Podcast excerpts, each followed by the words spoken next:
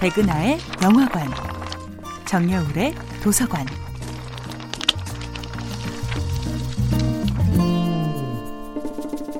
안녕하세요. 여러분과 아름답고 풍요로운 책 이야기를 나누고 있는 작가 정여울입니다. 이번 주에 만나보고 있는 작품은 마거린 미첼의 퓰리처상 수상작 바람과 함께 사라지다입니다. 사람들은 스칼렛의 이기심과 철저한 자기중심적 성격에 혀를 내두르지만 레트는 그녀의 천방지축 같은 행동에 가려진 순수와 열정을 이해해 줍니다. 자신과 가족을 지키기 위해서라면 어떤 고난도 비난도 감수할 준비가 되어 있는 스칼렛의 굽힐 줄 모르는 용기와 저돌성을 레트는 있는 그대로 사랑하는 것이지요. 레트는 스칼렛의 환한 빛뿐만이 아니라 스칼렛의 아픈 그림자까지 사랑했던 것입니다. 하지만 스칼렛은 레트를 오래전부터 사랑해온 자신의 깊은 속마음조차 알지 못한 채 마치 익숙한 습관처럼 애슐리를 사랑해온 과거의 관성을 버리지 못합니다. 스칼렛은 자신의 진짜 속마음과 대면하지 않기 위해 다채로운 방어 기제를 씁니다.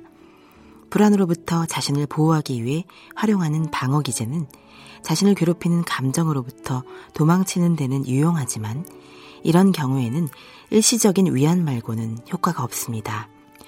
방어 기제의 가장 어리석은 형태는 자기 기만입니다. 이소부화에 나오는 여우의 심포도처럼 내가 그토록 원했던 것을 막상 가져보면 별것 없을 거야 라는 식의 자기 방어는 문제 해결에 도움이 되지 않습니다.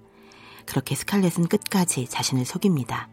멜라니가 세상을 떠나고 레트조차 떠나버린 오늘은 너무 힘드니까 일단 생각하지 말기로 하자고 내일 다시 생각해보기로 하자고 그녀 인생의 가장 큰 암초는 남북 전쟁이나 부모님의 죽음이 아니라 타인의 아픔을 외면하는 그녀의 부주의함이었습니다. 스칼렛은 너무 착해서 오히려 바보 같다고 깔보던 멜라니가 애슐리와 자신의 끈질긴 스캔들을 알면서도 눈 감아 주었다는 것을 멜라니의 임종에 이르러서야 깨닫습니다. 스칼렛은 멜라니의 병약함과 작은 체구를 비웃고 그녀를 무시하지만 멜라니가 세상을 떠나게 되었을 때야 그녀가 때로는 어머니처럼 때로는 수호천사처럼 주변 사람들의 모든 비난으로부터 자신을 지켜주었음을 깨닫게 됩니다. 그저 성공을 위해 앞으로만 달려가다가 자신이 진정으로 돌봐야 할 소중한 이들을 배려하지 못한 스칼렛은 겉으로는 알파걸 스포맘 소리를 들으면서도 내면은 말할 나위 없이 공허하고 불안한 현대 여성들의 원조격일지도 모르겠습니다. 정여울의 도서관이었습니다.